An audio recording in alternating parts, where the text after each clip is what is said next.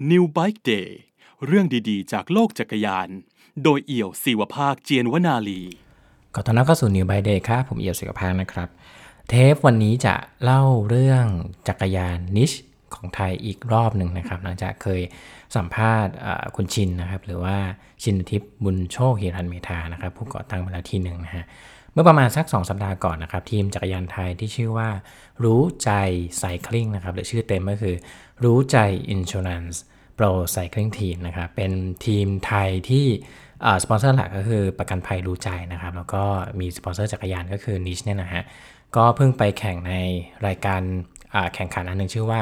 AlUla Tour นะครับผมที่ซาอุดิอาระเบีย ก็ถือว่าเป็นหนึ่งในการแข่งขันอยู่ในระดับสูงนะครับ น่าจะสูงที่สุดเท่าที่ทีมไทยเคยเคยเข้าร่วมนะครับ แล้วก็ในช่วงนั้นเองเนี่ยก็จักรยาน Nich ก็ถือว่าโด่งดังนะครับ แล้วก็ได้ออก airtime นะครับ มีมีนักปั่นในทีมเนี่ยออกไปไอ้เบรกออกไปเบรกเอา a y นะครับ อยู่ตรงหน้ากลุ่มก็ทำให้จักรยาน Nich เนี่ยได้ถูกพูดถึงในวงกว้างเยอะมากนะครับ ในในแวดวงจักรยานนะครับ ก็ถือว่าเป็นหนึ่งในก้าวสำคัญนะครับที่ จักรยาน Nich สามารถขึ้นมาอยู่ในระดับนี้ได้นะครับ แล้วก็ในช่วงเร็วๆนี้ก็จริงๆก็คือวันนี้นะฮะวันวันเสาร์อาทิตย์นี้ก็มีกิจกรรมที่ชื่อว่า Eco Ride นะครับ ซึ่งเป็นกิจกรรมที่นิชทำร่วมกับ Eco Hotel นะครับผมมหามหาวิทยาลัยธรรมศาสตร์นะครับ ผมก็จัดอยู่นะตอนนี้เลยนะครับ ก็เป็นหนึ่งในกิจกรรมที่เรียกว่า Cycling Camp นะครับไม่ไม่ได้เห็นแบ่งงานแบบนี้มานานมากแล้วนะฮะก็รู้สึกว่าน่าน่าสนใจดี ที่คุยกับคุณชินรอบนี้เนี่ยจริง ๆ ตั้งใจ อยากจะถามถึงเรื่องอารูว่าเป็นหลักนะครับ เพราะว่าบางทีเราก็สงสัยนะครับว่าถ้าเกิดว่าจักรยานไทยได้ไปอยู่ในการแข่งระดับเวิลด์ทัวร์เนี่ย เวลาเขาพูดถึงจักรยานไทยเนี่ยหนึ่งก็คือเขาพูดว่าอะไรสองคือการพูดแบบนี้มันมันกลับมาหาแบรนด์จักรยานยังไงในแง่ของเชิงธุรกิจนะซึ่งก็เป็นหนึ่งในหัวข้อหลักที่เราจะคุยกับพี่ชินในวันนี้นะครับเนื่องจากว่าช่วงที่เราคุยกันพี่ชินก็ยังยุ่งอยู่นะครับ แล้วก็ต้องเดินทางหลายอย่างนะครับ แล้วก็เลยคุยกันทางโทรศัพท์เหมือนเดิมนะครับ ผมเสียงก็อาจจะขัดขัดนิดนึงนะครับ แต่ว่าก็ได้ฟังเรื่องราวของคุณชินและนิช ไซคลิงครบถ้วนนะครับรวมไปถึงแผนการในอนาคตของจักรยานนิชในปีนี้ด้วยนะครับนะว่าจะมีความเคลื่อนไหวอะไรที่น่าสนใจบ้างนะครับ ถ้าเกิดว่าใครที่เป็นแฟนอ่าแฟนของจักรยานกราเวลนะครับ ก็น่าฟังเทปนี้เป็นอย่างยิ่งนะครับผม ก็เชิญรับชมครับ New Bike Day Podcast เรื่องแคมป์เนี่ยจริงๆอะมันเป็นการร่วมมือระหว่างทางมหาวิทยาลัยธรรมศาสตร์ ที่เป็นเจ้าของโรงแรมอยู่ที่ Eco Hotel ครับ ที่ชลบุรีอะครับที่ตรงพัทยาครับ ซึ่งซึ่งเออมันเป็นพื้นที่ที่เราเคยจัดแข่งบางกอกแบงค์อืมไซเคิลเฟสเมื่อก่อนโควิดสามปีรวดอืมนั่นแหละครับ มันทีเนี้ยเอ่อตอนตอนเนี้ยทางมหาวิทยาลัยธรรมศาสตร์เนี่ยก็อยากให้คนรู้ ว่าตรงเนี้ยเรามี budget hotel ที่เป็น eco hotel อยู่นะ แล้วก็มันเป็นสถานที่ในสนามกอล์ฟอ่าอ่าที่มันปั่นจักรยานได้ มันมีทางเนิน มันมีทางรอบๆนี้คือ มันเป็นโซนที่เรียกว่าในพัทยาที่มันวุ่นวายเนี่ยตรงเนี้ยมันจะเป็นจุดที่ปั่นได้สบาย เพราะว่ามันเป็นวิวสนามกอล์ฟอืมอืมอืมอืมนี่แหละก็เลยก็เลยเกิดความร่วมมือกันตรงนี้ว่าเออเราก็อยากจะทำอะไรเพื่อเพื่อวงการเพื่อเป็นแคมป์แล้วก็เหมือนเป็นเหมือนเป็นการคืนกำไรให้สังคม เพราะว่าไอ้ที่เรารับสมัครอะครับ จริง ๆอะมันรวมมันรวมค่าห้องพักด้วยครับมันรวมค่าอาหารด้วยอืมเพราะว่าจริงๆแล้วมะคือทางมมหาลัยไม่ได้อะไรเลย แต่จัดเพื่อทำการโปรโมทให้คนรู้จักว่าในโซนเนี้ยเอ่อมหาลัยเขามีโรงแรมอยู่ตรงนี้นะ ซึ่งถ้าคุณอยากมาซ้อมหรืออยากจะมาเที่ยวเอ่อใกล้ๆกรุงเทพหาที่ปั่นจักรยานเนี่ย ตรงเนี้ยก็พร้อมจะรองรับอืมเราก็เลยเกิดเป็นไอเดียนี้ขึ้นมาว่าเออมันไม่มีแคมป์มานานแล้วนะครับมันไม่มีเรื่องโน้ตฮาวเพราะว่ามันก็มันก็เกี่ยวกับมหาลัยด้วยแหละมันคือ education เนี่ยครับ อืมอืมเราก็เลยเกิดเป็นไอเดียนี้ขึ้นมาเฮ้ยเราไม่ได้จัดแข่งนะแต่เราจัดเป็นแคมป์มก็คือเป็นเป็น education เพื่อ คนที่แบบอยากจะมาเรียนรู้จากจักรยานจากนักกีฬามืออาชีพครับกึ่งอาชีพ แล้วก็จากโค้ชมืออาชีพเนี่ย มันมันมันเป็นยังไง แล้วมันไม่มีมานานละอืมอืมอืมเราเคยทำนิชแคมป์เนี่ย เมื่อประมาณสิบปีที่แล้ว รอบหนึ่งนานมากตอนนั้นก็เป็นพี่ตั้มโค้ชทีมชาติมาช่วยครับเนาะอืมแล้วก็มันหายไปเลยแล้วมันก็ไม่มีใครทำจริงๆด้วยอืม เราก็เราก็ไม่คิดว่ารูปแบบอย่างเงี้ยมันจะไม่มีเกิดขึ้นจริงๆนะสิบปีแล้วยังไม่เกิดขึ้นเลย เราก็เลยกลับมาทำอีกทีหนึ่งอธิบายให้ผู้ฟังฟังสักนิดหนึ่งฮะก็คือว่าจริง ๆ แล้วคำว่า bike งานแบบ bike camp เนาะมันเป็นงานที่เอ่อถ้าในต่างประเทศจะจัดกันเยอะ มันจะเป็นลักษณะเหมือนงาน3วัน2คืน หรืออาจจะมากกว่านั้นนะฮะแต่ลักษณะมันจะเป็นการที่เราก็จะรวมกลุ่มคนมาอยู่ในที่เดียวกัน ก็มีจัดกิจกรรม ซึ่งมันจะผสมผสานกันระหว่างปั่นอ่า เวิร์กช็อปแนะอ่าใช่นำต่างๆ อะไรอย่างนี้ ใช่มีปั่นมีเวิร์กช็อปแล้วก็มีพาปั่นจริงๆด้วยอืมแล้วก็มีเกี่ยวกับเอแล้วก็มีเวิร์กช็อปเรื่องการเอ่อโยคะอย่างเงี้ยครับ หรือการ test lactate สำหรับคนที่ต้องการแบบ เพื่อเพื่อต้องการรู้ว่าอ๋อมันมีวิทยาศาสตร์การกีฬาแบบนี้ด้วยนะอืมสำหรับคนที่เลเวลที่ขึ้นไปจริงจังหรือว่าอยากจะ in detail ว่าเฮ้ยการซ้อมกีฬาอย่างมืออาชีพเนี่ยมันทำยังไง อืมอ่าซึ่งถ้าถ้ามันไม่มีคนสอนเนี่ย มันยากที่เราจะเรียนรู้ไงอ่าแล้วก็บุคลากรที่สอนได้จริงๆ ส่วนใหญ่เขาอยู่ในคณะวิทยาศาสตร์การกีฬาของมหาวิทยาลัยอย่างเงี้ยครับเขาก็ไม่ได้ออกมาให้ความรู้กับประชาชนเนี่ยครับแสดงว่าความรู้พวกนี้มันอยู่ในคณะอย่างเดียวเนาะมันไม่ค่อยได้ออกมามันข้างอในยู่ในคณะใช่ส่วนใหญ่จะอยู่ในคณะวิทยาศาสตร์การกีฬา แล้วกีฬาจักรยานก็ไม่ได้มีสอนด้วย อืมอ่ามันก็อยู่ในสมาคมจักรยานแห่งประเทศไทยอะไรอย่างเงี้ยครับ ซึ่งซึ่งพี่เองหรือว่าโค้ดบาสพุทธงเนี่ย ทุกคนก็จบอ่าเป็น coaching level มาจากทาง UCI ครับอ่ามันก็เราเราก็เลยมีการสอน train แบบ coaching มาอยู่แล้ว Nich Coaching มันก็ยังมีมาเรื่อยๆเนี่ยอ่าแม้กระทั่งตอนพี่ออยเสียไปแล้วที่เคยเป็น head coach เราเนี่ยครับอืมแต่จริงๆแล้วพี่ก็ยังทำอยู่ลับๆไม่ได้ลับหรอกก็ไม่ได้โปรโมทมากอ่าก็ยังมีนักเรียนอยู่ยังมีคนแบบที่จริงจังอยู่แต่ว่าคนที่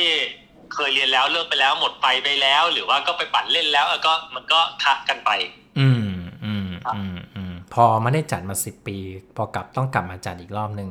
เราเรามีวิธีการปรับรูปแบบงานให้มันให้มันเข้ากับยุคสมัยนี้มากขึ้นไหมครับหรือเหมือนเดิมเลยครับโอ้ยเปลี่ยนเลย คือตอนนั้นเนี่ยเรามีโค้ชคนเดียวใช่ไหมครับอืมแต่ตอนเนี้ยเรามีโค้ชมาจากหลายหลายแขนงมากเลยครับ อ่าทั้งคนที่ประสานประสบการณ์จริงด้วย คนที่เป็นโค้ชจริงด้วย คนที่เป็นนักกีฬาทีมชาติจริง ๆ ด้วยอืมคนที่ทำเรื่องการเทสแทคติกจริง ๆ คนที่วิ่งจริง คนที่เป็นครูโยคะจริง ๆ อ่า อืมอืมอืมมันก็เลยได้ มันก็เลยเหมือนว่ามันน่าจะสนุกมันมันจะสนุกขึ้น แล้วก็ทุกคนก็จะได้มีความเอ่อได้เรียนรู้จากหลายหลายๆคนรวมถึงเรื่องความสวยความงามด้วย อย่างน้องมิ้นที่ผู้หญิงบ้าพลังอืมก็ก็มาก็คือว่าเอ้ายูปั่นยังไงทำไมทำไมผู้หญิงปั่นแล้วมันไม่ดำเหรอ อืมขาไม่ใหญ่เหรอ แล้วทำไมเขาถึงหุ่นดีจังอะไรอย่างเงี้ยอืมอันเนี้ยก็จะเป็นเอ่อฝั่งที่เอ่อนักผู้ออกกำลังกายที่เป็นผู้หญิงที่ขี่จักรยานเนี่ยก็จะได้เรียนรู้ด้วยโอ๊ยทำไมเขาเออเขาเขากล้าเนาะครับแล้วเราควรจะทำตัวยังไงเขาจะได้ให้ผู้หญิงออกมาปั่นจักรยานมากขึ้น อืมอืมอืมอืมอ่า มันก็จะแบบค่อนข้างหลากหลาย แล้วก็จะ mix แล้วก็ได้ไปขี่เขาจริง ๆเขาก็จะสอนจริง ๆ ว่าเอ้ยขี่ยังไงแบ่งเป็นกรุ๊ปแล้วก็กรุ๊ปเล็ก ๆ แล้วก็โค้ชแต่ละคนก็จะลงไปดูว่าอ่า มีเทคนิคแนะนำยังไง การปั่นในกลุ่ม ควรจะระวังอะไร ควรจะขี่แบบไหนอะไรอย่างเงี้ยครับ อืมครับผอืมมครับผมก็เรียกว่าเป็นงานที่รวมคน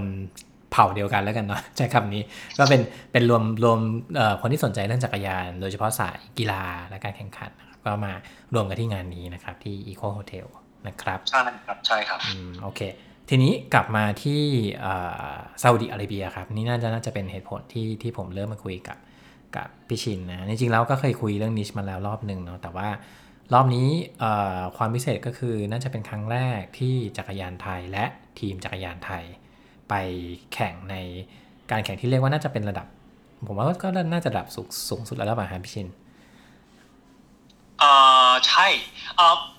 มันมันไม่ใช่ไม่ใช่ระดับสูงสุด แต่ว่ามันเจอทีมในระดับสูงสุด อืม มันไม่ใช่ Grand Tour อย่าง Tour de France ครับดาวต้าหรือว่า Giro d'Italia ใช่ไหมครับอืมแต่มันอยู่ในมันอยู่ในเวิร์ d ซีรีส์อืมซึ่ง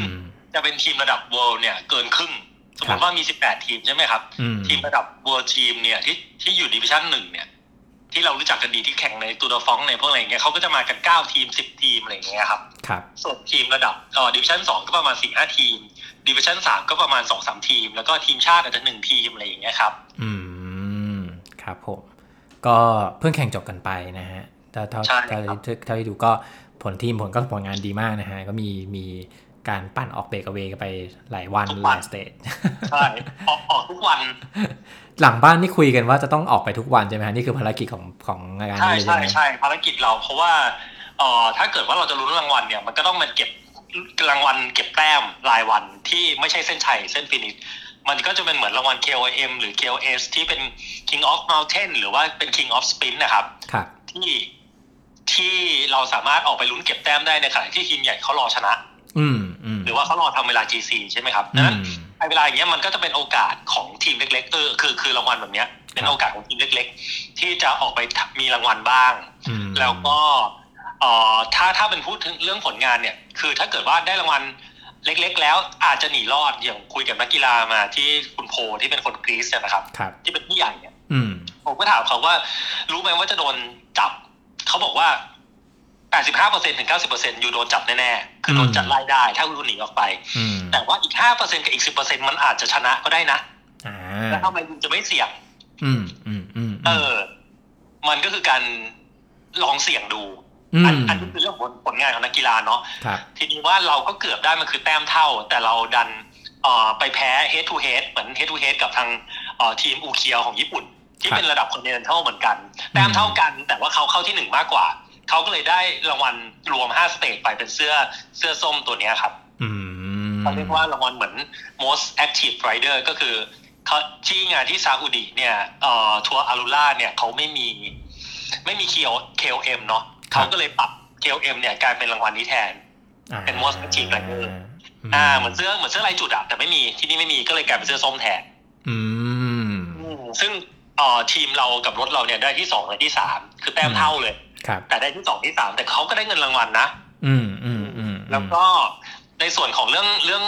เรื่อง port ของทีมเนี่ย คือการที่เขาออกไปแล้วเขาได้ airtime ถ่ายทอดสดไปทั่วโลกอย่างเงี้ยครับคือเหมือนเขาทำตอบแทนสปอนเซอร์ด้วย แล้วก็ เป็น port ให้เขาในการไปขอขอสปอนเซอร์ในปีต่อๆไปด้วยอืมอืมอืมเขาก็เอา port ชิ้นเนี้ยอุ้ยเขาเบรกทุกวันเลยนะเขาได้ airtime นะสปอนเซอร์ที่เป็นรถเป็นล้อหรือเป็นหมวกเป็นแว่นเป็น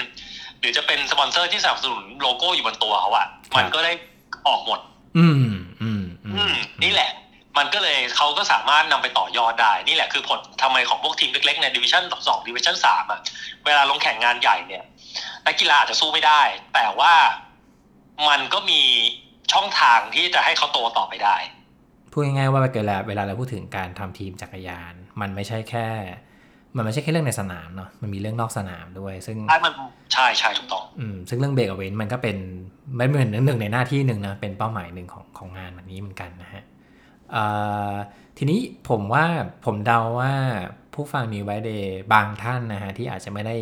อาจจะไม่ได้ติดตามวงการจักรยาน ในสายกีฬามากนักเนี่ยอาจจะงงว่าเอ๊ะทีมรู้ใจไซคลิงซึ่งเป็นจะเป็นชื่อทีมจักรยานของไทยเนี่ยที่ไปแข่งที่ใช้จักรยาน NICH เนี่ยเป็นทีมแบบไหน อันนี้อันนี้พี่ชินลองเล่าสักนิดหนึ่งอนะธิบายคใช่ไหมรับใช่โอเคคือคือวงการแข่งจักรยานในระดับสากลนะครับ มันจะอยู่ภายใต้องค์กรที่ชื่อว่าอ่า UCI เนาะเอาสั้นๆจำว่า UCI ผมไม่ต้องขยายความแล้วกันอืมอ่า UCI เนี่ยก็จะจัดอ่าทีมเนี่ยเป็นดิวิชันครับ มีดิวิชันเหมือนเหมือนฟุตบอลเลย แต่อันเนี้ยทั้งโลกอะอยู่ภายใต้องค์กรเดียวกัน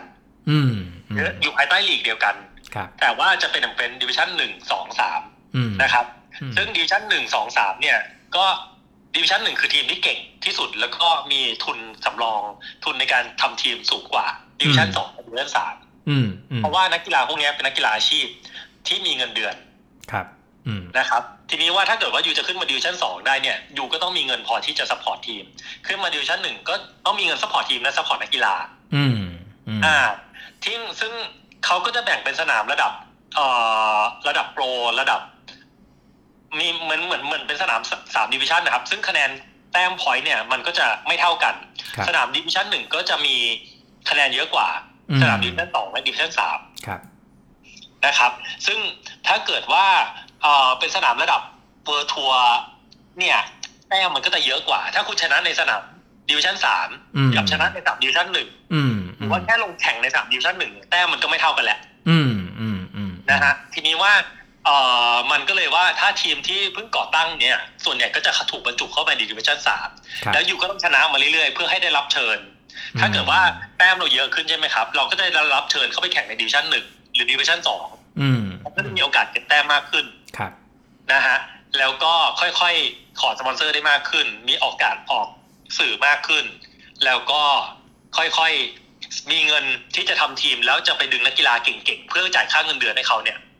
เข้ามาสู่ทีมเพื่อมีโอกาสชนะในดิวิชั่นสองได้ มีโอกาสขึ้นไปชนะในดิวิชั่นหนึ่งได้ อันเนี้ยมันก็คือเหมือนซื้อตัวเลยครับ เหมือนเหมือนฟุตบอลเลย อืมอืมอืมอืม เออเหมือนการซื้อตัวแบบฟุตบอลเลยทีนี้ว่าถ้าอยู่ทีมใหญ่ you ก็จะมีเงินจ้างนักกีฬาดังๆหรือเก่งๆเข้ามาในทีมพูดง่ายๆว่าเวลาเราเห็นทีมรู้ใจอยู่ในจุดนี้เนี่ยมันไม่ได้แปลว่าเกิดขึ้นแค่ปีที่ผ่านปีนี้อย่างเดียวนะแต่มันคือการสะสมแบบใช่ความชำสะสนามญอืมเขาเขาทำทีมจริงจังเนี่ยอย่างมิสเตอร์ Pouly Peter ครับมิสเตอร์อืพูมลีเตอร์เนี่ยที่เป็น ผู้จัดการทีมเนี่ยคือเขาเริ่มทำทีมเนี้ยมาประมาณ 2 ปี จริงจังมาประมาณประมาณ2ปี แต่ว่าจริง ๆ คุณปีเตอร์อะเขาพยายามทำทีมมาหลายทีมแล้วอืมนะครับเก็บประสบการณ์มาเรื่อยๆ ผมว่าน่าจะมีเกือบ10ปีอะอ่าเขาก็เพิ่งจะมาประสบความสำเร็จกับทีมนี้ครับอืมนะฮะอ่า แล้วก็ได้มีการแบบเปลี่ยนตัวนักกีฬาคือเขาก็เปลี่ยนตัวนักกีฬาทุกปี คือใครที่มีแววเขาก็จะคัดเข้ามา ครึ่งหนึ่งก็จะเป็นนักกีฬาต่างชาติ ครับครึ่งหนึ่งก็จะเป็นนักกีฬาไทย อืมอืม อืมอ่าซึ่งมันมีการได้นักนักกีฬาต่างชาติเนี่ยส่วนใหญ่เขาจะค่อนข้างแข็งแรงกว่านักกีฬาไทย แต่นักกีฬาไทยก็จะพัฒนาไปพร้อมกับนักกีฬาต่างชาติที่เหมือนเขามาร่วมกับทีมกับคนเก่งอะครับ เขาต้องเก่งตาม แล้วเขาต้องมีแรงผลักอืมอืมอืมอืมนะครับเพื่อให้เข้าไปอยู่ในสนามตัวจริง อย่างอย่างทีมรู้ใจเนี่ยมีนักกีฬาประมาณ 14 คนถูกไหมครับ แต่สนามหนึ่งเนี่ยแข่งได้แค่6ถึง7คน เพราะฉะนั้นเขาก็จะมีชุดตัวจริงกับชุดชุดชุดหนึ่งกับชุดสองครับมอ่าเพราะฉะนั้นถ้าเกิดว่ายูมีผลงานดียูก็จะถูกขึ้นไปเล่นเป็นตัวจริงครับ เหมือนทีมตัวจริงกับทีมสำรองอะครับ อืมอืมอืมอ่าดังนั้นเด็กไทยเนี่ยก็ต้องพัฒนาตัวเองหรือว่าตัวเองมีความถนัดด้านไหนเนี่ย เมื่อมันไปถูกสนามภูเขาเขาก็จะเรียกตัวที่ขี่ภูเขาได้ดีครับหรือถ้าเป็นสนามทางลาบเขาก็จะเรียกตัวที่ขี่ทางลาบได้ดี ซึ่งเขาอาจจะไม่ได้ส่งตัวจริงไปที่เป็นตัวภูเขา แต่เขาส่งตัวจริงที่เป็นตัวทางลาบไอ้ตัวสำรองที่เป็นทางลาบไปเพราะขี่ได้ดีกว่า ก็มีครับผมอืมอ่ามันก็เลยจะทำให้วงการเด็ก ๆ ไทยเนี่ย เห็นช่องทางในการเป็นนักกีฬาอาชีพ ในด้านจักรยานได้มากขึ้น ซึ่งเมื่อก่อนเนี่ยมันไม่มี อืมอืมอ่าหาเลี้ยงตัวเองด้วยการขี่จักรยานมันไม่มี แต่ตอนเนี้ยมันมีแล้ว เริ่มมีแสงสว่างที่ปลายอุโมงค์นะฮะใช่เนี่ยเมื่อก่อนเนี่ยเราถามกันว่า เอ้ย นักกีฬาฟุตบอลยังเป็นนักกีฬาอาชีพได้เลยอืมวอลเลย์บอลยังเป็นได้เลยอืมอืมกอล์ฟยังเป็นเทนนิสเป็นได้ แต่จักรยานมันยังไม่มี ซึ่งจักรยานมันเป็นกีฬาที่คนทั้งโลกมันเล่นกันอยู่แล้วอะอืมอืมอืมเนอะอืมอ่านั่นแหละครับ อืมอืมอืม ก็เลยเริ่มเริ่มจะเห็นว่า เอ้ย มันทำได้นะครับถ้าเกิดว่าทางสปอนเซอร์หรือทางเอ่อแบรนด์ต่างๆ เห็นว่าเฮ้ยเขาช่องทางที่เขาจะไปออกการโฆษณาสำหรับเป็น world brand ได้เนี่ยเขาก็จะมองเห็นแหละว่าเขาอยากจะทำทีมครับ อืมอืมเอ่อการแข่งที่ซาอุดิอาระเบียเนี่ยครับพี่นิชอะพี่พี่ชินพี่ชินเตรียมจักรยานนิชยังไงครับ เตรียมไปกี่คันล้อกี่คู่ เพราะว่า ผมว่าข้อมูลพวกนี้คนไม่ค่อยรู้นะครับว่าเอ้ยบริษัทจักรยานจะต้องแบบสนับสนุนแค่ไหนอะไรเงี้ยครับอย่างอย่างอย่างทีมรู้ใจเนี่ยเขาก็จะใช้รถเราถูกไหมครับอืมรถเราคือเราก็จะมีทุกคนนะมีรถนิชอยู่แล้ว มีล้อมีล้อนิชอยู่แล้ว เพียงแต่ว่ารถสำรองที่เราจะมีให้เขาเนี่ย เราก็ต้องเตรียมสแปร์เผื่อไป เตรียมกี่คันครับ กี่คู่อะจริงๆอะมันควรจะหนึ่งต่อหนึ่งเลยด้วยซ้ำแต่เนื่องจากว่างบการทำทีมเรายังไม่ได้เยอะมาก เพราะฉะนั้นมันก็จะเป็นอัตราส่วนที่ อะอาจจะมีรถรถรถสำรองอยู่ครึ่งหนึ่งไม่ได้ครบทุกคน อืมอ่าเขาก็จะต้องแบ่งกันไป สมมติว่าถ้าเกิดว่าสนามนี้ สนามนี้ไม่มีสนามอื่น อยู่ได้แข่งพร้อมกันสองสนามเนี่ยครับเขาก็อาจจะขนรถสำรองมาทั้งหมดเพื่อให้ครบหกคันหกคนหรือเจ็ดคนพอดีอืมอืมอืมอ่าแต่ว่าอย่างสนามที่ไปที่ซาอุดิอาระเบียเนี่ยมันมีการแข่งที่ดูไบอะคู่กันไปด้วย เพราะฉะนั้นรถทีมมันก็เลยเอ่อทุกคนยังขี่รถนี้อยู่แล้ว แต่ล้อกับ frame ที่เป็นสำรองเนี่ยก็เลยต้องแบ่งกันออกไป อืม อ่าก็อาจจะไม่ได้ full scale เหมือนพวก World Team ที่เขามีหนึ่งต่อหนึ่งเลย อ่าอ่าถ้าหนึ่งะฮะถ้าหนึ่งต่อหนึ่งก็คือเหมือนถ้าเกิดรถเสียปุ๊บก็คือมีคันใหม่เลยแบบมีคันใหม่เหมือนเดิมเหมือนกันเป๊ะอืมอืมแล้วแล้วเอ่ออาจจะสมมติสมมติว่าซาอุดิอาระเบียนี่เป็นประมาณ5สเตทใช่ไหมฮะ ถ้าจำไม่ผิดได้ครับห้าสเตทครับพี่ห้าวันแข่งห้าวัน พี่ชินต้องไปอยู่ที่นั่นกี่วันครับจริง ๆ แล้วฮะเก้าวันครับเก้านักกีฬากับพี่ไปอยู่เก้าวัน อืมทำอะไรบ้างครับใน9วันนี้ครับอืมก็เหมือนว่าเราไปก่อน เพื่อให้นักกีฬาไปปรับตัว แล้วก็ปรับเรื่องเวลาก่อน อืมอืมอ่า แล้วก็ไปนักกีฬาก็ต้องไปซ้อมขี่เบาๆอย่างเงี้ยครับ ส่วนตัวผู้จัดการทีมก็จะเตรียมรถเตรียมช่างก็จะเตรียมเครื่องเตรียมเตรียมอุปกรณ์ให้พร้อมครับเอ่อตัวผู้จัดการทีมก็จะไปเตรียมพวกเอ่อแผนอืมเตรียมพวกดิบ ประชุมกับผู้จัดว่ากฎกติกาเป็นยังไงสเตปเป็นยังไง การทำงานในสนามเป็นยังไงมีรถ service ให้กี่คันต่อทีมอะไรอย่างเงี้ยครับ ก็คือเป็นการเตรียมตัวประมาณสองวัน แล้วก็เริ่มแข่ง อืมครับแข่งทุกคนก็ตื่นมาเช้า เช้าเตรียมตัวกินอาหารเสร็จปุ๊บตอนเขาจะแข่งกันตอนเที่ยงครับ อืมอืมอืมเที่ยงเสร็จเย็นปุ๊บเอ่อทำความสะอาด ทีมช่างก็จะมาทำความสะอาดนักกีฬาก็ไปนวดครับ แล้วก็ทานข้าวนอนตื่นเช้ามากิจวัตรเหมือนเดิมทุกวันทั้งห้าวันอืม แข่งจบวันรุ่งขึ้นก็เอ่อเตรียมตัวแพ็คกลับ แล้วแต่ว่าใครจะได้ไฟล์ไหนกลับประมาณนี้ครับ ครับอืครับผมมเวลาเอ่อเห็นทีมจักรยานไปแข่งอะผมเคยอ่านสัมภาษณ์พวกพวกสปอนเซอร์จักรยานเนาะเขาก็จะบอกว่าเออเขาต้องก็ต้องเตรียมรถให้มันเข้ากับนักปั่นต้องมีคัสตอมไมซ์บางอย่างให้มันเข้ากันอะไรเงี้ยครับทีใช่นี้แต่ละคนก็ใช้ไม่เหมือนกันอืมของพี่ชินนี่เป็นเหมือนกันไหมครับ ต้องปรับอะไรขนาดนั้นไหมครับ เหมือนกันครับเหมือนกันครับ อืมพอจะยก เพราะว่าอืมไซส์แต่ละคนความสูงไม่เท่ากัน ใช่ไหมฮะอืมบางคนความสูงไม่เท่ากัน แต่ว่าความยาวแขนความยาวขาไม่เท่ากันอืมช่วงยาวหรือช่วงความใหญ่ของจักรยานความสูงของหลักอานก็ไม่เหมือนกันอืมบางบางสนามที่ต้องใช้รถเบาๆก็ล้อก็ต้องเป็นล้อแบบสำหรับปีนเขาครับบางสนามที่เป็นเอ่อสนามความเรียบ เราก็ต้องใช้ล้อที่เหมาะกับสมกับทางเรียบ อืมอืมอ่า มันก็ต้องปรับเป็น stage ไปเหมือนเราทำรถแข่งอะครับ เหมือนกันครับอืม พี่ชินเอาจักรยาน Legend 4ไปไปแค่รุ่นเดียวใช่ไหมฮะ คือเราเราเราสนับสนุนสนับสนุนให้ทีมรู้ใจเนี่ยเป็นอ่าเป็นรุ่นนี้รุ่นเดียวคือทุกคนขี่เหมือนกันหมดอ่าสีเดียวกันอ่ารุ่นเดียวกันแต่คนละไซส์แล้วก็การ fitting คือการ setup ของรถเนี่ยไม่เหมือนกัน แล้วแต่ใครถนัดแบบไหนเพื่อเข้ากับสรีระร่างกายเขา อืมอืมอืมส่วนล้อก็จะเป็นรุ่นเอเทมอะครับเอ้ยเป็นเป็นล้อไอเทมรุ่นรุ่น Silk Road ที่เป็นตัว top ของเราตัวปีใหม่ที่เป็นเพิ่งออกปีรุ่นล่าสุดพอดีเลย ใช่ครับ ใช่ครับก็ใช้แข่งเลย อืม ครับครับผมประสบการณ์จริงตอนตอนต้องไป service จักรยานกับทีมที่แข่งในระดับในระดับแบบชั้นนำขนาดนี้ครับ มันมีเรื่องอะไรที่เราแบบ ไม่เคยรู้มาก่อนไหมครับ ในแง่การการการทำงานนะครับ หมายถึงตัวทีมหรือว่าผู้จัดครับ หมายถึงในแง่ในแง่ในแง่อ่าประสบการณ์ในในการในการอ่าทำงานตอนแข่งอะครับผมอ๋อทำงานตอนแข่งใช่ไหมครับอืมคือจริงๆทุก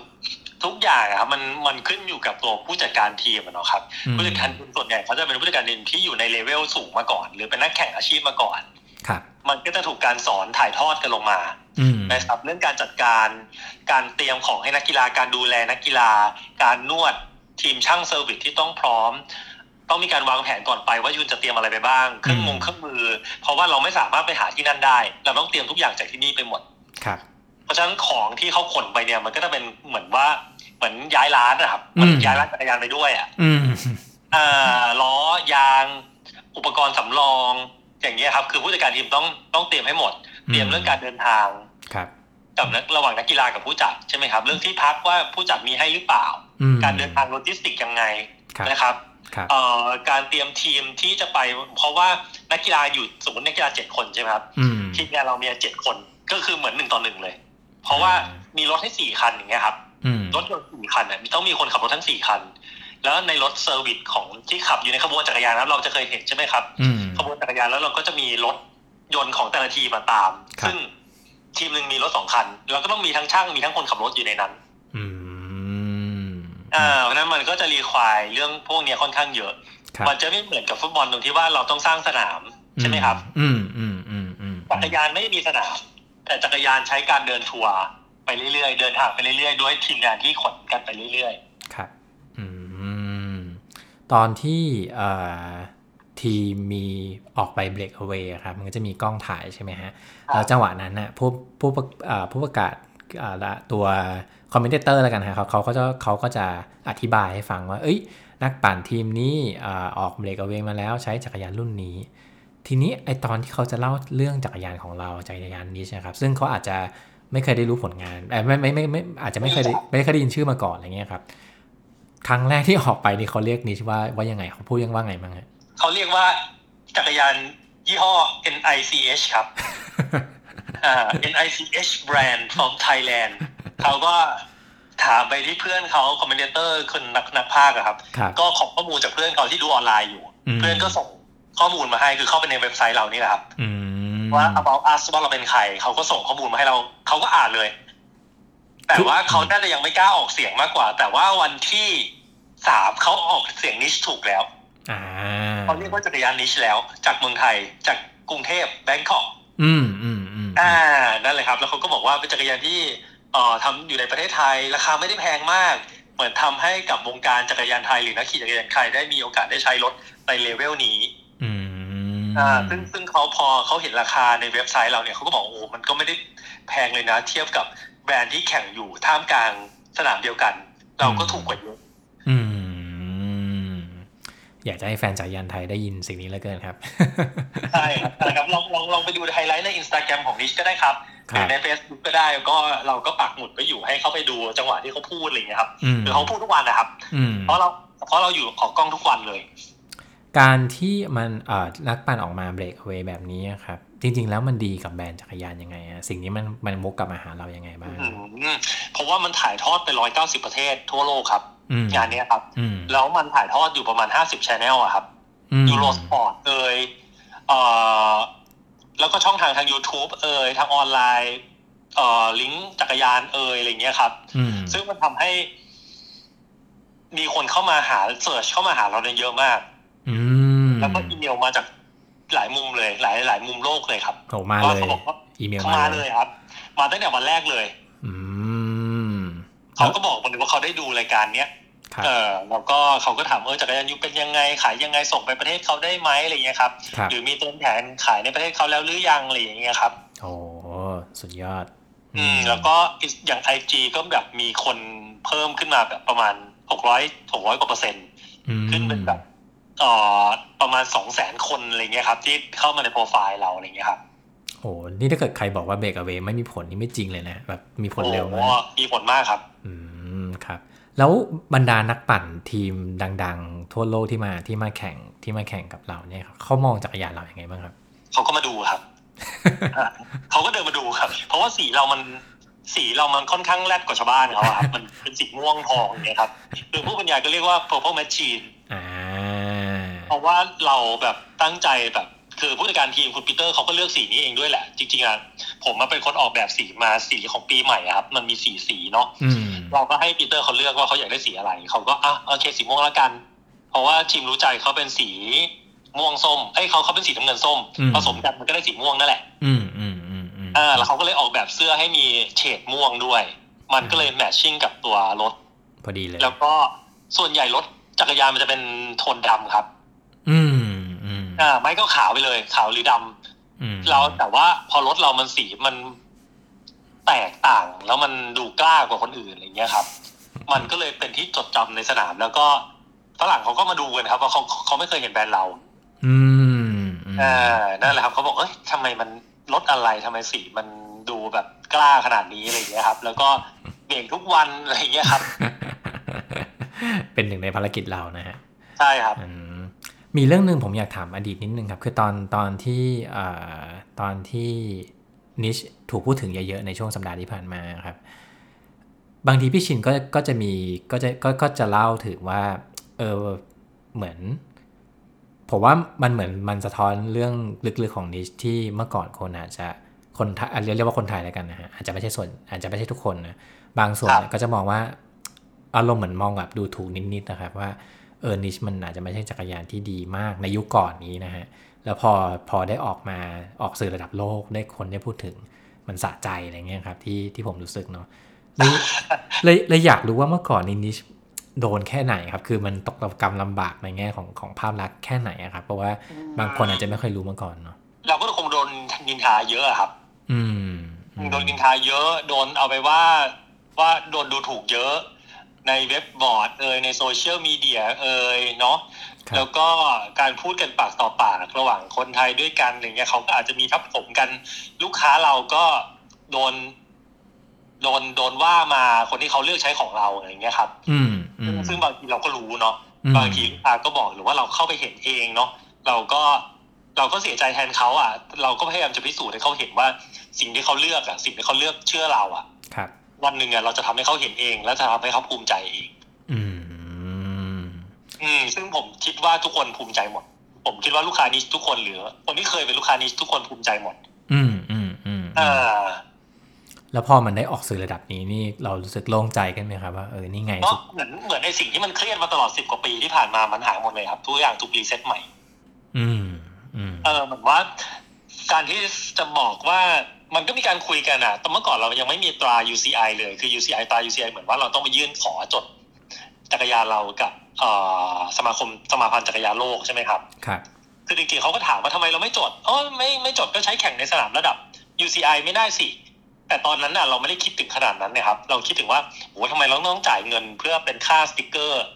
ให้กับสมาพันธ์เยอะขนาดนั้น มันแพงเพราะแค่เราก็มัขายนได้แพงไม่กี่พันเอมันงมันแพงแค่ไหนครับไอ้สติกเกอร์เนี่ยครับอะขอไม่บอกแล้วกันครับ แต่ก็โอ เคเยินเยอะครับอืมซึ่งมันจะถูกเอามาหารเป็นค่า ค่าขายด้วยอืมสินค้า ราคาสินค้าด้วย ทุกคนก็ต้องแบกแบกรับโลกกันเพราะมันเป็นการลงทุนของเราถูกไหมครับแล้วนี่เราขายไม่ได้เยอะด้วยไงอืมเราไม่ใช่แบรนด์ที่ขายได้ปีหนึ่งเป็นพันพันๆเฟรมอะไรเงี้ยมันไม่ใช่ครับครับ เราขายได้หลักนิดเดียวเองอะอืมเพราะเราทำเกมราคาสูงนะครับอืมเราเน้นเราเราเน้นคุณภาพมาก่อน แล้วเราเน้นเรื่องการบริการ เราเน้นเรื่องการดูแล เราเน้นเรื่องเอ่ออืม บุคลากรด้วย ครับทีนี้ว่าเราก็เลยขายในราคาที่มันถูกเหมือนแบรนด์จีนไม่ได้ อืม อืม อืม อืมอืมนั่นแหละครับ เพราะว่าเราต้องมีการเอามาทำการตลาดต่อ ต้องมีการมาทำเอ่อพัฒนาต่อ ผมว่ามันก็เป็นอาจจะเป็น position ทางการตลาดของนิชนะตอนนี้ด้วยนะครับ จริงๆ แล้วเป็นถือว่าเป็นจักรยานพรีเมียมนะครับ ถ้าถ้าว่ากันตามตรง เพราะว่าก็ทั้งวัสดุทั้งทั้งโน้ตฮาวหลาย ๆ อย่างนี่ผมว่า ก็ถือว่าอยู่ในระดับชั้นนำนะครับนะนะตอนนี้นะฮะครับอืมครับ โอเคเราตั้งใจที่แหละเราตั้งใจจะให้มันเป็นแบบนั้น เราก็แบบ push มากอะเราใส่กับมันไปเยอะมาก พลังทุกอย่างอย่างเงี้ยครับที่ที่บอกค้างไว้เมื่อกี้คือเหมือนว่า พอเราพิสูจน์ได้แล้วอะคำที่บอกว่า World Tour ตอนนี้เราอยู่ในตรงเราเราอยู่ในเลเวลนั้นแล้วอืมถ้ามัน World Tour ท่ามกลางจักรยานราคาสี่ห้าแสนเราก็ไปอยู่ตรงนั้นแล้ว อืม มันก็เหมือนว่าสิ่งที่เราแบกแบกรับแทนลูกค้าเราทุกคนไว้อะมันก็ถูกปล่อยไปหมดแล้วอืมโจทย์นี้จะไม่มีใครมาเถียงเราได้แล้วอืมเรียกว่าเป็นโจทย์นี้จะไม่มีใครเป็นบัฟลูกค้าเราได้อีกต่อไปแล้ว มันไม่ได้ดีแค่กับตัวเราเนาะแต่มันดีกับเจ้าของเอ่อคนที่ซื้อจักรยานนิชไปแล้วด้วยนะต้องครับมันมันดีกับลูกค้าเราทุกคนเลย อันนี้แหละคือสิ่งที่เราเราแบกรับมาตลอดสิบกว่าปีที่ผ่านมา อืมโหน่าจะเป็นความเครียดระดับสูงมากเลยนะฮะ ใช่ครับ เครียดมากครับ ยินดีด้วยอีกครั้งหนึ่งนะครับ โอเคครับผมเอ่อขอขอข้ามมาอีกประเด็นหนึ่งนะครับ น่าจะเป็นประเด็นล่าสุดของนิชนะคือคือจริงๆนิชทำจักรยานมาหลายรุ่นนะครับ แต่รุ่นหนึ่งที่ผมว่าน่าสนใจดี แล้วก็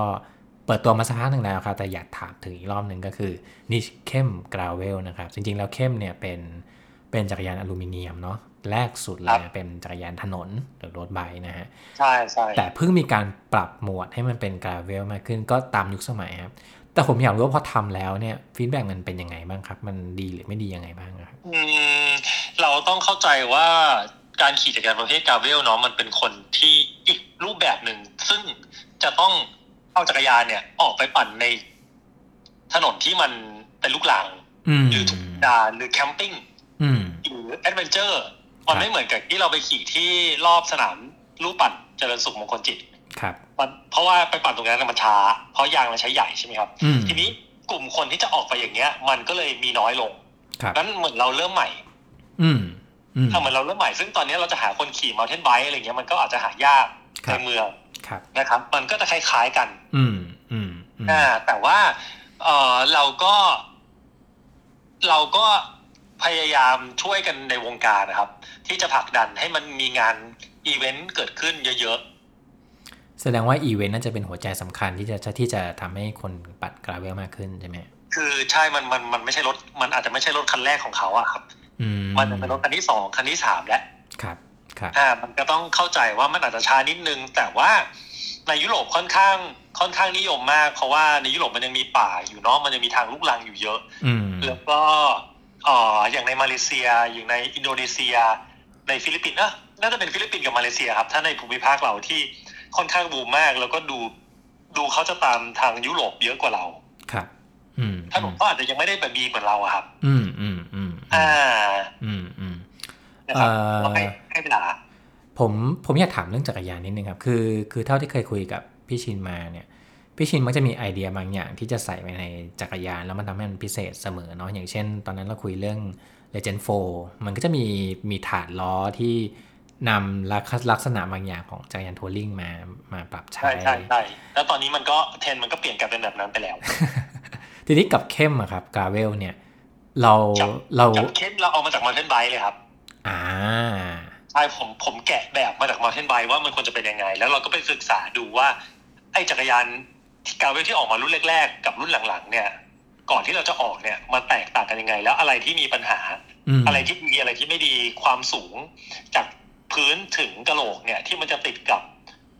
ถ้าเกิดว่าออกแบบแบบเสือหมอบใช่ไหมครับ มันก็ต้องจุดศูนย์ถ่วงมันต้องต่ำมันต้องเร็วอืมอืมเวลาเข้าโค้งเร็วสูงลงเขาอืมมันจะต้องแบบจุดศูนย์ถ่วงต่ำเพื่อให้มัน balance ดีครับแต่ทีนี้ว่าถ้าเราจะทำต่ำๆแบบนั้นน่ะแล้วเราเอารถมาขี่เข้าป่า หรือว่าขี่ในทางวิบากมันอาจจะติดหินใต้ท้องรถก็ได้ ใต้กระโหลกอืมมเราก็ต้องยกสูงขึ้นอันนี้คือเบื้องต้นครับนะฮะแต่ทีนี้ว่าถ้าฐานมันสูงขึ้นปุ๊บอ้าว balance ก็ไม่ดีสิเมื่อกี้ยังบอกอยู่เลยว่าฐานต่ำสุดดีกว่าอืมเราก็ขยายให้ฐานของล้ออะครัเขาบเรียกว่า VBS เนาะให้กว้างขึ้น อืมอืมเพื่อมันจะได้แก้ไขกับศูนย์ถ่วงที่มันสูงขึ้นนั่นเอง อืมมันก็จะมีเรื่องของฟิสิกส์ เชิงกลอยู่ในเนี้ย ถ้าถ้ามีคนถามว่าจักรยานเข้มกราเวลต่างจากกราเวลรุ่นอื่นในตลาดยังไงเราจะตอบเขาว่าไงครับ ทรงมันอาจจะไม่ได้ดูซิ่งมากครับ ทรงมันจะดูแบบแปลกๆนิดนึง แต่ว่าเราเน้นเรื่องของการใช้งานจริง ๆ มากกว่า คือมันจะไม่ดู traditional มันจะสโลปค่อนข้างเยอะ อืมอืมเออแล้วก็ท่อคอมันก็ค่อนข้างสูงทำให้แบบ มันใกล้ๆกับเสือภูเขาอะเพื่อนเหมือนกันที่ผมถอดแบบมาจากเสือภูเขาอะ ถ้านึกภาพตามเสือภูเขาก็ท่อนอนนี่ก็คือแบบลาดเลยนะใช่ใช่ละลาดเหมือนกันเลย เราก็ละลาดเหมือนกันอืมมันก็จะกึ่งกึ่งๆนิดนึงทีนี้ว่าเอ่ออย่างเวลาที่เขาขี่แพ็คของทัวริงหรือว่าแบกกระเป๋าเนี่ย เราก็มีเจาะจุดเจาะให้เขาอยู่แล้ว ให้เขาใส่แหลกได้ครับอืมในในปริมาณที่สมควรแต่ว่าเราจะเห็นว่าข้างหน้าเราไม่ได้เจาะตะเกียบเราไม่ได้เจาะให้ใส่แหลกกระเป๋าหน้าครับครับเพราะว่า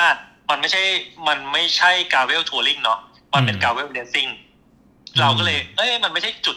ขายของลูกค้าเราที่จะเอาไปใส่เป้ข้างหน้าแล้วเดินทางครับไม่เหมือนรถ touring มันก็จะเป็นกึ่งกึ่ง semi racingอืมเร็วก็ได้ แบกของก็ได้แต่ว่าช่วงข้างหลังกับตรงกลางนะ ไม่ได้มีไว้ให้แบกข้างหน้าอะไรอย่างเงี้ยครับ ถ้าเป็นกราฟมันก็จะขยับขยับมาทาง racing หน่อย อาจจะไม่ใช่แบบ adventure bike แบบนั้นเนาะใช่ไหมฮะใช่ใช่ใช่ใช่ใช่ถูกต้องครับมครับผม ก็จริงๆแล้วก็เป็นเหมือนเหมือนเหมือนเทรนด์ของ gravel ยุคหลังๆเหมือนกันนะฮะ หลังจากที่ลองผิดลองถูกกับ a อโร่กราเวลอยู่พักหนึ่งนะฮะ ตอนนี้ก็เริ่มหาเริ่มเริ่มเรียกว่าไงดีเหมือนหาสมดุลเจอว่าโอเค มันน่าจะประมาณนี้นะฮะ ใช่ใช่ใช่จริง ๆ เมื่อเช้าอะยังมีอ่า dealer ที่อังกฤษถามมาอยู่เลยว่าเข้มแบบเดิมที่เป็น traditional ไม่ทำแล้วหรออะไรอย่างเงี้ยครับ นั่นสิครับยังทำอยู่ไหเอมอครัเขาบเขาก็ถามอยู่เหมือนกันในนี้ว่าผมต้องไปผมก็เลยรับปากครับว่าเดี๋ยวผมจะขอไปดูโรงงานก่อนนะ ที่ยังมี handcraftที่ดีๆ ในการเชื่อม เพราะว่าในยุโรปเนี่ยมันจะมีบางแบรนด์ที่มันสะดุดตาขึ้นมาว่า ยังทำเฟรมอลลอยทำเฟรมส t ต i เลสสตีลแล้วก็เป็นทรงแบบ traditional คือคือคือไม่ได้เน้นเรื่องการเดินทาง เพราะว่าเราออกแบบเข้มให้มันดูเป็น slope ใช่ไหมครับครับแต่ว่าบางคนเขายังแคร์ภาพลักษณ์ว่าเฮ้ยมันต้องดูแบบ เป็นแบบ chic chic ๆแบบสาย fixed gear สมัยก่อน ท่อขนานพื้นอย่างเงี้ยครับอืมอืมแต่เราไม่ได้ดีไซน์เข้มมาเพื่อเป็นแบบนั้น ซึ่งซึ่งเมื่อก่อนเข้มเราเป็นแบบนั้นไงเขาก็เลยชอบ แสดงว่าเท่าที่ฟังเนี่ยเข้ม จะเป็นจักรยานที่ผลิตไม่ง่ายเลยใช่ไหมฮะใช่ครับใช่ครับอืมถ้าถ้าถ้าเกิดว่าจะทำงานให้มันเป็นงานคราฟต์จริง ๆ เนี่ยเหมือนในสมัยก่อนที่เราทำเนี่ยเอ่อมันเริ่มไม่ค่อยมีโรงงานที่จะทำแบบนั้นแล้วอืมเพราะส่วนใหญ่เขาไปโรงงานเขาไปทำ e-bike กันหมดแล้ว ที่เป็นอลูมิเนียมอะครับอ๋อจริงเหรอฮะอืมใช่เพราะว่ามันไม่ค่อยได้รับความนิยมเท่าไหร่มันเป็นงาน มันกลายเป็นว่า ราคาเฟรมอลูมิเนียมตอนเนี้ยอย่างแบรนด์ในยุโรปอะครับ เฟรมละเจ็ดหมื่นห้าอย่างเงี้ยครับอืมเจ็ดหมื่นห้าบางบางบางคนนำเข้ามารวมค่าส่งค่าภาษีแล้วเมืองไทยนี่เป็นแสน เฟรมอลูมิเนียมเป็นแสนครับ อืมอ่านั่นแหละ แต่เพราะเพราะเพราะราคามันถูกเซ็ตมาแพงอยู่แล้ว เพราะว่ามันน่าจะเป็นเรื่องของการผลิตที่มันเอ่อหาโรงงานผลิตยากแล้วก็มันใช้เวลาก็เลยค่าแรงมันเลยสูงขึ้นครับ อืมครับอืมโอเค โอเคครับ งั้นมาสู่คำถามสุดท้ายนะครับ ผมว่านิชก็เป็นแบรนด์ที่ผ่านเรื่องราวมามากมายนะครับ อย่างล่าสุดเมื่อสัก 2 ปีก่อนนะจำไม่ผิดก็มีการร่วมร่วมทุนนะครับกับบริษัทซัมมิตนะฮะแล้วก็ทำให้แบรนด์เติบโตขึ้นอีก แล้วในที่สุดก็ได้พิสูจน์ตัวเองในระดับการแข่งระดับสูงจนได้นะฮะอยากรู้ว่าพี่ชินอยากจะทำอะไรต่อครับ กับการทำแบรนด์นิชให้ไปไกลกว่าเดิมครับ ตอนตอนนี้เป้าเป้าหมายแรกเราคือเลยต้องออกสู่ตลาดสากลแล้วไม่ได้ดูนะครับตลาดไทยเป็นที่เป็นคือหลัคืกอเลคืยอตลาดนะไทยเหมือนเหมือนเหมือนเป็นเบสของเราอยู่แล้ว แต่ทีนี้ว่าเราอยากจะเพิ่มความแข็งแรงในตลาดสากลให้เหมือนกับประเทศไทยให้ได้ อืมอันนั้นมันก็คือการแบบดิวระหว่าง dealer เราแหละครับที่เราจะไปหา dealer ที่เขาเชื่อใจเราได้ยังไง เขาอยากลองเราได้ยังไง ซึ่งตอนเนี้ยเราเริ่มขยายไปที่มาเลเซีย ก็กลับมาทำแล้ว สิงคโปร์เราแข็งแกร่งอยู่แล้ว เราเริ่มขายได้ดีเราเราขายได้ดีอยู่แล้วนะครับ แล้วก็เริ่มจะมีจากเกาหลี ญี่ปุ่นอืมอ่าแล้วก็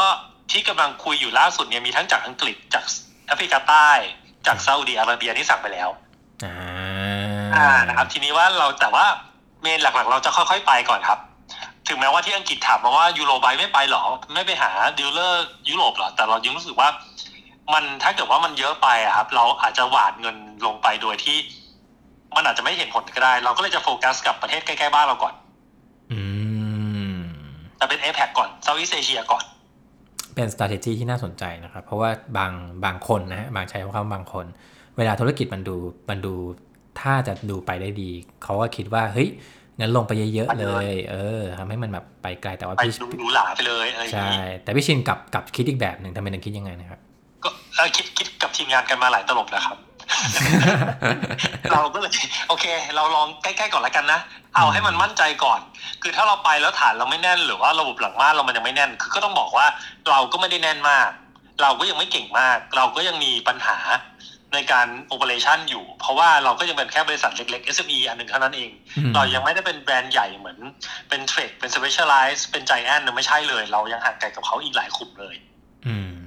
เรายังเป็นเหมือน SME อยู่เลย เพราะฉะนั้นเราก็ค่อยๆไปน่าจะดีกว่า save เราด้วย save ลูกค้าเราด้วยครับอืมมันไปเร็วไปมันอาจจะตกลงมาก็เลยก็ได้ครับ เวลาเราดู feedback จากจากผู้ใช้ Nich ณ วันนี้ไม่ว่าจะไทยหรือต่างประเทศนะครับ feedback แบบไหนที่เราฟังแล้วเรารู้สึกแบบดีใจที่สุดนะครับ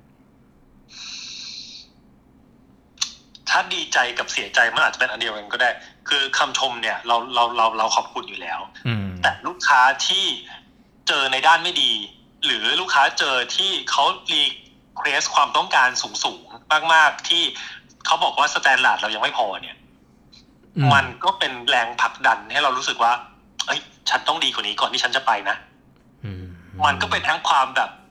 เครียดด้วย แต่ว่ามันก็เป็นเรื่องที่ดีด้วยว่าทีมงานเราทุกคนจะได้รู้ว่า standard เนี่ย มันยังไม่พร้อมจะรองรับสำหรับคนทั้งหมด